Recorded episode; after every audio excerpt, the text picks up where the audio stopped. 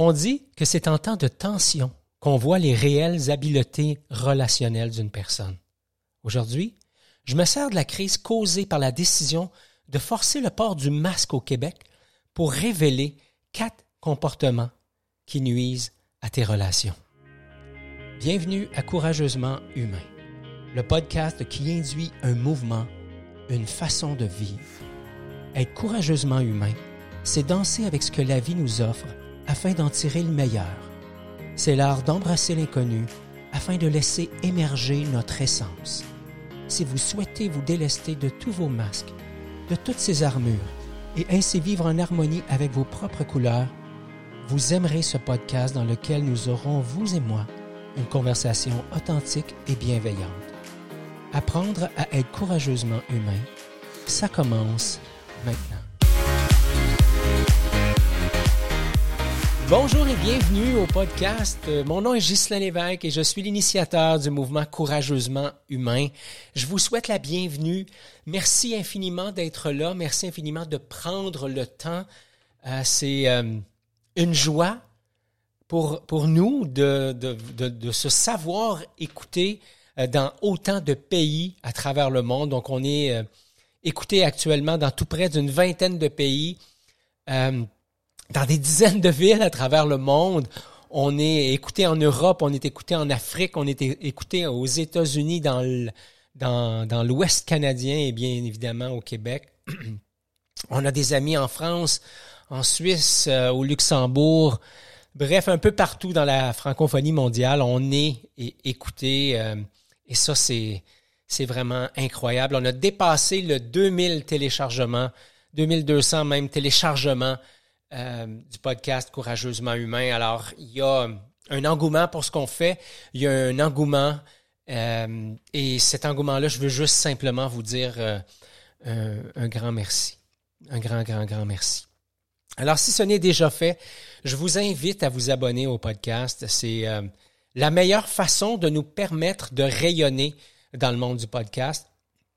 On est présent sur Apple euh, Apple Podcast, Google Podcast, on est présent sur Balado Québec, c'est nouveau depuis cette semaine. On est aussi euh, disponible sur Spotify, euh, sur Podchaser. Bref, on est sur plusieurs plateformes. Et voilà, merci, merci, merci, merci, merci d'être là et de nous écouter. Aujourd'hui, épisode numéro 36 qui s'intitule Ce que la crise du port du masque révèle sur toi. Je vous disais en introduction que c'est dans les périodes de tension qu'on est en mesure de voir quelles sont les réelles habiletés relationnelles d'une personne. Quand le rythme est lent, quand tout le monde est joyeux, quand tout est relax, c'est facile d'avoir des conversations entre guillemets ouvertes. Je dis c'est facile, puis en même temps, tu es peut-être en train de te dire, ouais, mais ah, j'en connais des gens que peu importe que ce soit tendu, pas tendu, hyper relax, avec un verre dans le nez ou pas, c'est pas facile d'avoir des conversations, entre guillemets, profondes, pardon, avec eux. C'est vrai, mais je dirais que de façon générale, quand la tension augmente, les habiletés relationnelles diminuent. Et c'est un peu normal, c'est comme si il y avait une grande différence entre conduire à 30 km heure puis conduire à 200 km heure. Hein? On dit que quand la vitesse du véhicule augmente, la vision devient une vision tunnel. Donc, je vois de plus en plus euh, précis devant moi, mais je vois de moins en moins large. Euh, je suis donc très, très, très, très, très focus sur une petite partie de la route devant moi et je perds de vue un ensemble de choses. Ben, quand la tension augmente, c'est à peu près ce qui se passe dans, euh, chez nos habiletés relationnelles. Donc, la question, c'est qu'est-ce que je peux apprendre sur moi quand la tension augmente.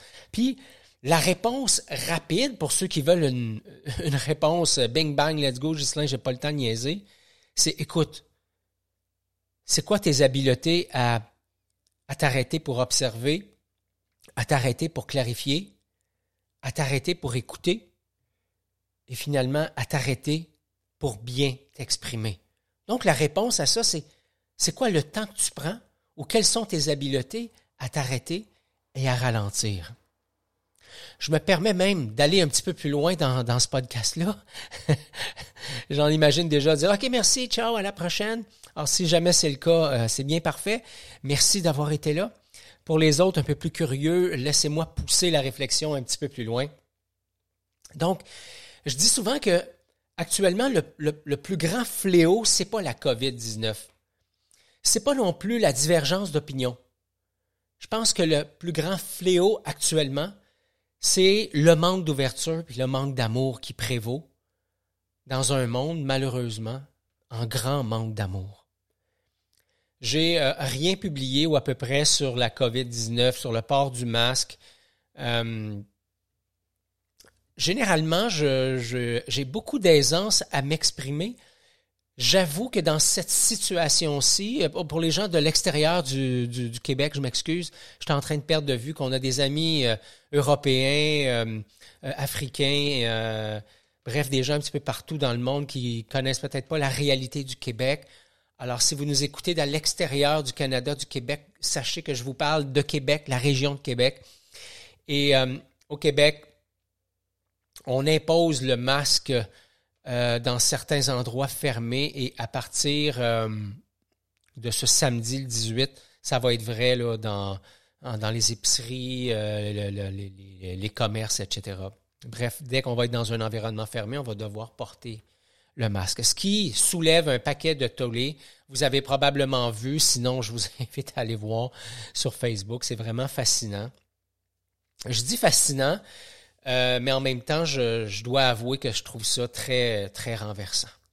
Euh, si vous ne le savez pas, j'ai pendant très longtemps agi, pendant au-delà d'une douzaine d'années, 12-13 ans, j'ai agi comme consultant dans les organisations, dans les dynamiques relationnelles. J'ai intervenu aussi dans les relations amoureuses, dans les relations familiales, où mon rôle, c'était d'agir comme coach pour aider à ces dynamiques-là à à cesser de battre de l'aile, à, cesser de vivre des tensions euh, euh, parfois même extrêmes et euh, essayer de se redonner un, cadre de, de, travail, de fonctionnement qui allait servir la relation. Et j'ai toujours été fasciné par la dynamique relationnelle. Je dis toujours, mais aussi loin que, que je peux retourner dans le temps, j'ai toujours été fasciné à l'idée d'observer ce qui se passait entre entre deux personnes ou entre euh, deux groupes ou euh, à l'intérieur d'une même entreprise, euh, deux, deux, deux, départements, deux divisions, ou à l'intérieur d'une même famille, les gars, les filles, les clans, la famille ou les deux familles,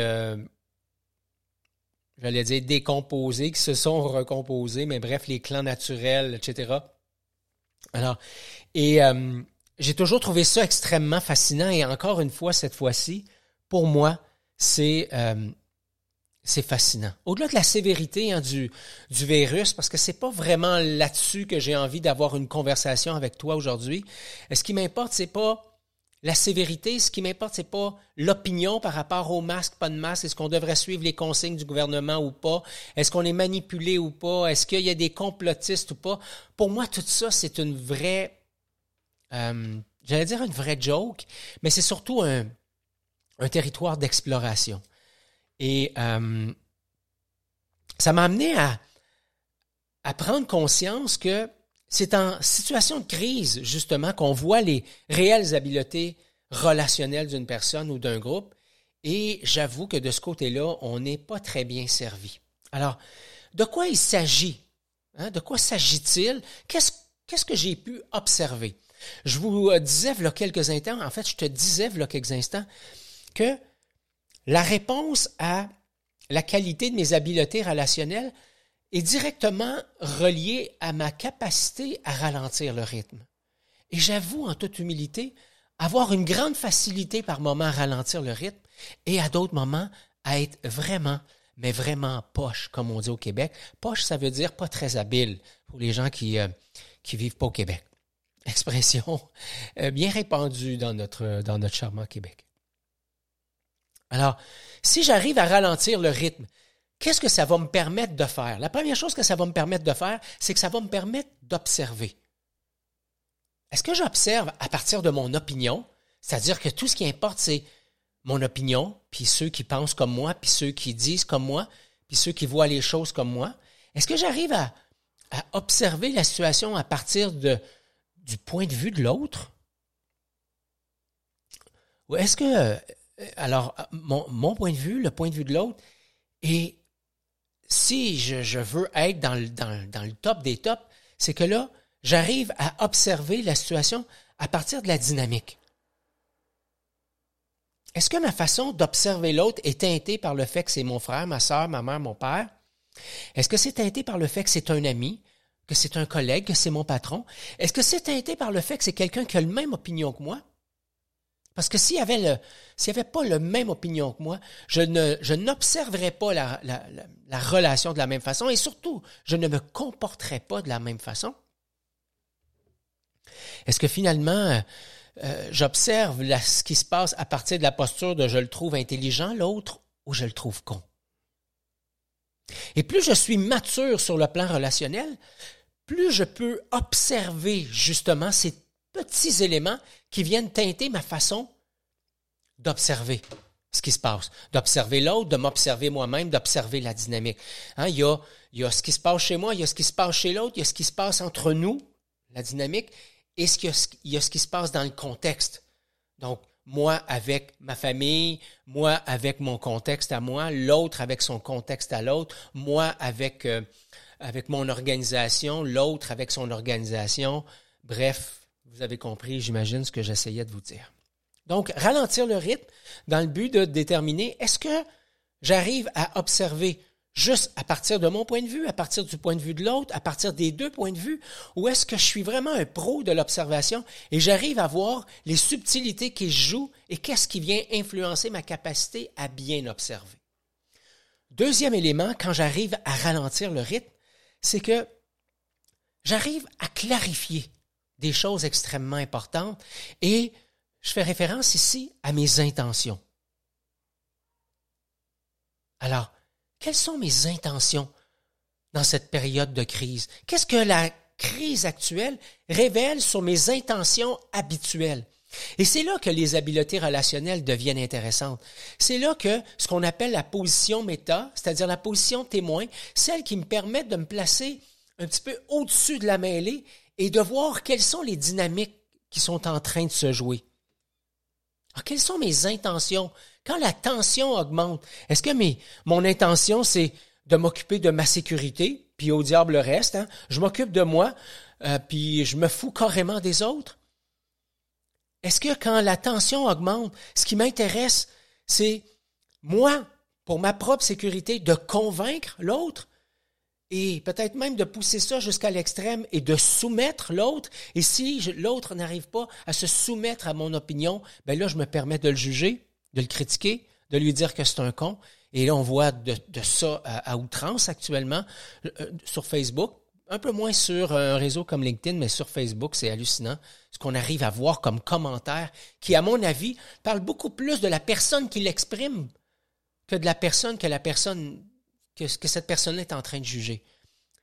Alors, si je dis de l'autre qu'il est con, en clair, si je dis que l'autre il est con, pour moi, ça parle davantage du fait que j'en suis un que de celui que je suis en train de juger.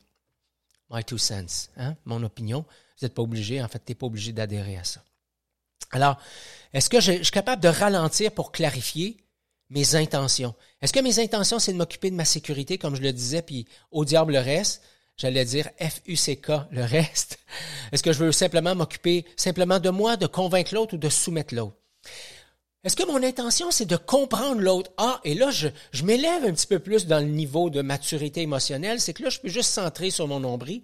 J'essaie de comprendre la vision de l'autre pour ouvrir mon esprit et, et peut-être voir les choses autrement. Ça, c'est dans le monde idéal.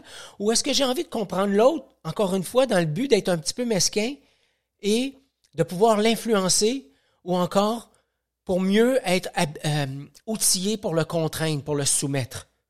OK? Alors, c'est quoi mes intentions réelles?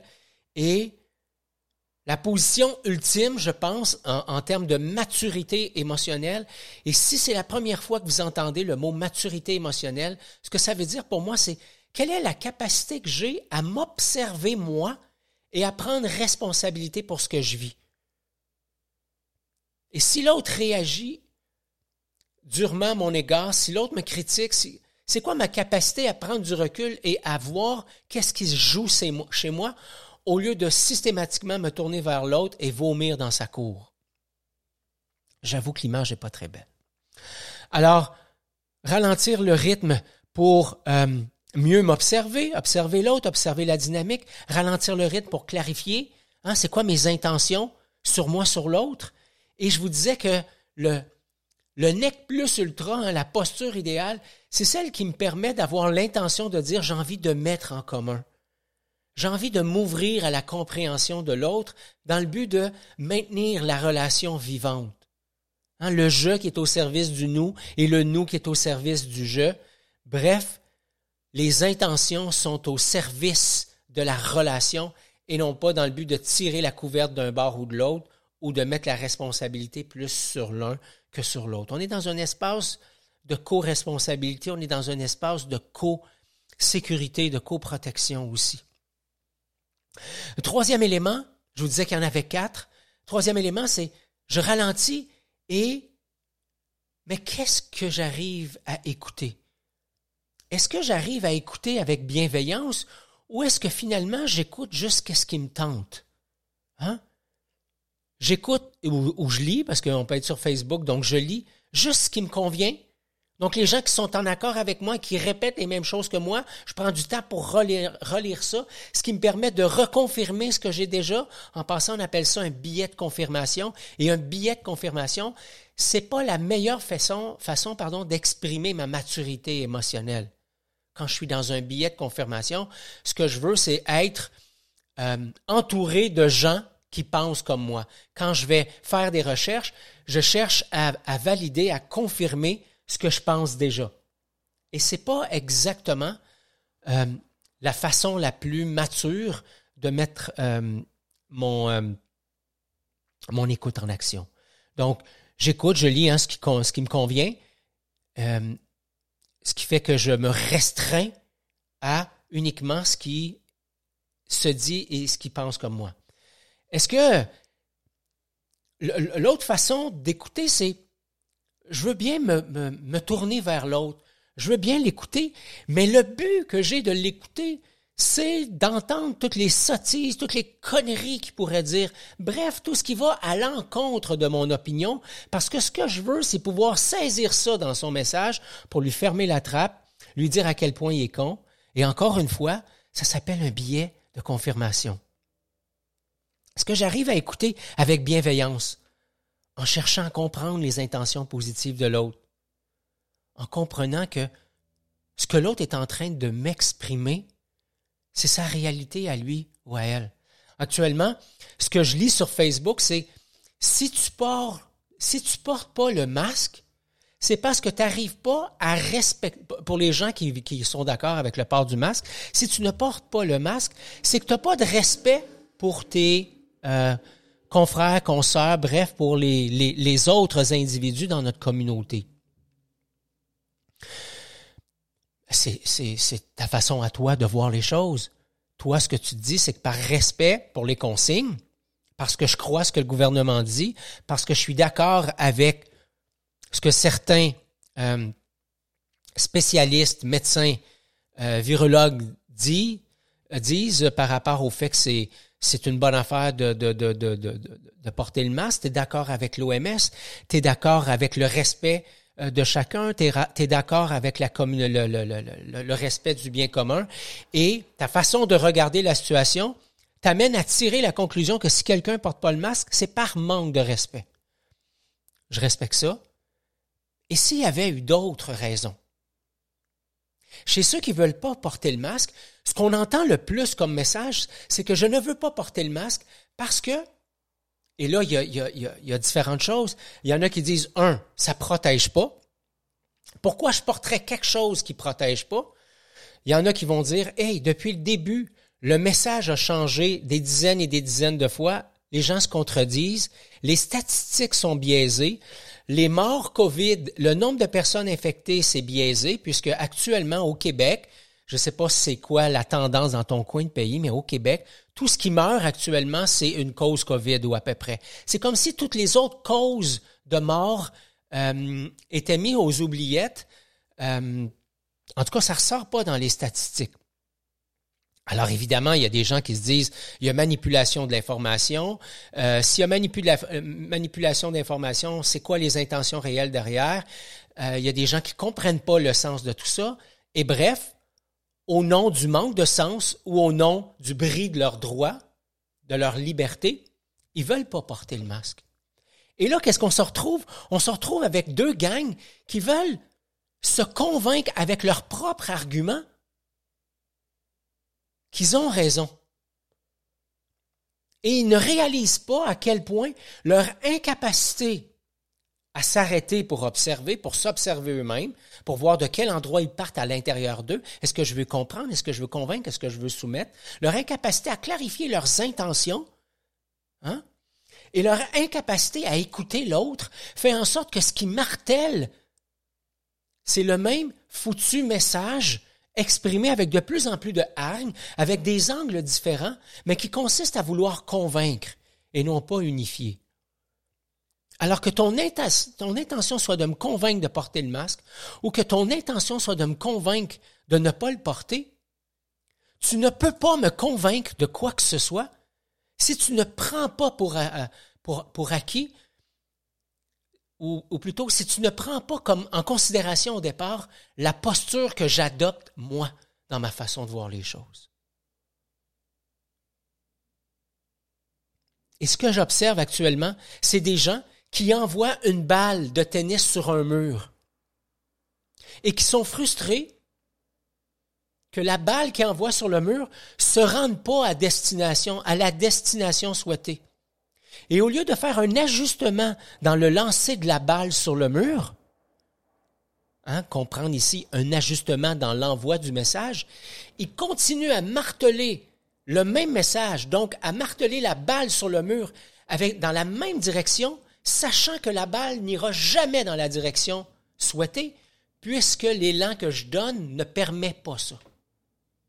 Alors si je lance la balle sur le mur directement devant moi, je ne dois pas être surpris que la balle revienne à moi. Si je veux que la balle s'en aille vers ma gauche ou vers ma droite, c'est pas en la lançant, la lançant pardon, de plus en plus fort sur le mur que la balle va aller à gauche ou à droite. Elle va juste revenir plus rapidement vers moi. Donc, ajuster mon message ou mon incapacité à juger euh, de ce qui se passe et ajuster mon message, c'est ça que ça traduit dans la période de crise. Et quatrièmement, euh, est-ce que j'arrive à ralentir dans le but de m'exprimer dans la bienveillance? Actuellement, est-ce que je parle sur l'autre? Est-ce que j'essaie de le convaincre?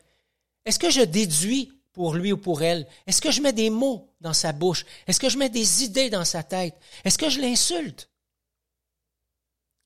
Est-ce que je cherche à le, à le ridiculiser? Est-ce que je m'attache à la loi du nombre? Vous savez, cette foutue loi qui consiste chez l'humain à penser que plus on est de monde à penser comme moi, plus on a raison. C'est pas parce qu'on est dix à penser que les autres, c'est des cons, que c'est forcément des cons. Peut-être qu'on est dix cons à penser que les autres sont cons. Alors, qu'est-ce que ça traduit finalement? Ça traduit ma capacité ou mon incapacité à prendre du recul et à être mature dans la situation? Hein, est-ce que je ridiculise pardon, les autres pour aller chercher des appuis? Parce que parler sur l'autre, l'insulter, le ridiculiser, dans le fond, qu'est-ce que ça fait? Ça crée de la division et beaucoup moins d'inclusion. Et dans la division, tout ce qu'on fait, c'est qu'on est de plus en plus de monde à avoir des monologues intercalés. Euh, je commence de quoi? Tu dis la même affaire. Ce que j'observe sur Facebook, c'est qu'il y a des gens qui sont devenus spécialistes dans l'art de répéter le même argument du même soi-disant spécialiste ou du, du même euh, soi-disant euh, message de l'OMS, de, de M. Arruda ou de M. Legault, bref, peu importe. Les gens ne font que répéter et répéter et répéter et répéter. Où est-ce que je m'exprime? Avec bienveillance, en parlant au jeu, en parlant de ce que je ressens, de ce que j'ai de besoin, en laissant l'autre s'exprimer, en ne cherchant pas à le convaincre, mais en cherchant plutôt à nourrir la relation. Donc, comment est-ce que tout ça est possible, est, utile, pardon? Ben, quand j'apprends à observer, ça m'aide à ralentir, ça m'aide, à apporter de, la perspective. Ça m'aide à voir ce qui joue chez moi, ce qui joue chez l'autre, ce qui joue dans la dynamique, ce qui joue dans le contexte. Quand je clarifie mes intentions, ça nous permet d'installer un environnement dans lequel il va être sécuritaire d'échanger, d'évoluer, de grandir ensemble. Quand j'écoute avec bienveillance, ça me permet de nourrir le lien, de préserver la relation. Et quand je m'exprime avec bienveillance, ça me permet de mettre en commun et de retirer la notion de bien ou de mal, mais plutôt d'amener la notion d'ouverture et d'inclusion. Tout cela dans le but de danser avec ce que la vie me présente. Tout cela pour tirer le meilleur de ce qui se pointe vers moi. Tout ça pour cesser d'être une victime de ce qui arrive et plutôt devenir un artisan de ce que je crée. Je devrais même dire de ce que je co-crée avec l'autre.